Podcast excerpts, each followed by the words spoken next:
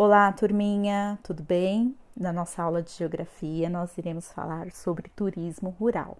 Mas antes, a gente precisa entender o que é turismo.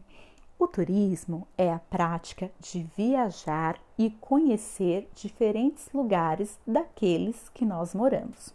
Um exemplo: quando chega um feriado prolongado, férias, o que nós gostamos de fazer com as nossas famílias? Isso mesmo, viajar. A gente gosta de conhecer novas cidades, quem tem a possibilidade vai conhecer outros países que possuem uma cultura diferente da nossa. E a pessoa que tem essa prática é chamada de turista. Agora vamos voltar para o viajar, conhecer lugares diferentes. Vejam só, quem mora na cidade urbana, quando chega um feriado, um final de semana, gosta de ir para cidades litorâneas, ou seja, aquelas cidades que possuem praias. Ou quem mora em cidades litorâneas gosta de vir para as cidades urbanas para ter em contato com os teatros, os museus. E quem gosta de um lugar assim mais sossegado, mais tranquilo, afastado desses grandes centros urbanos, vai para onde? Exatamente para o espaço rural.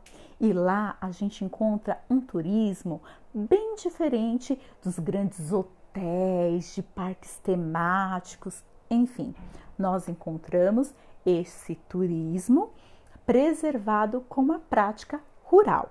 Vou dar um exemplo gosta ou já foi ou tem vontade de conhecer como funciona uma fazenda.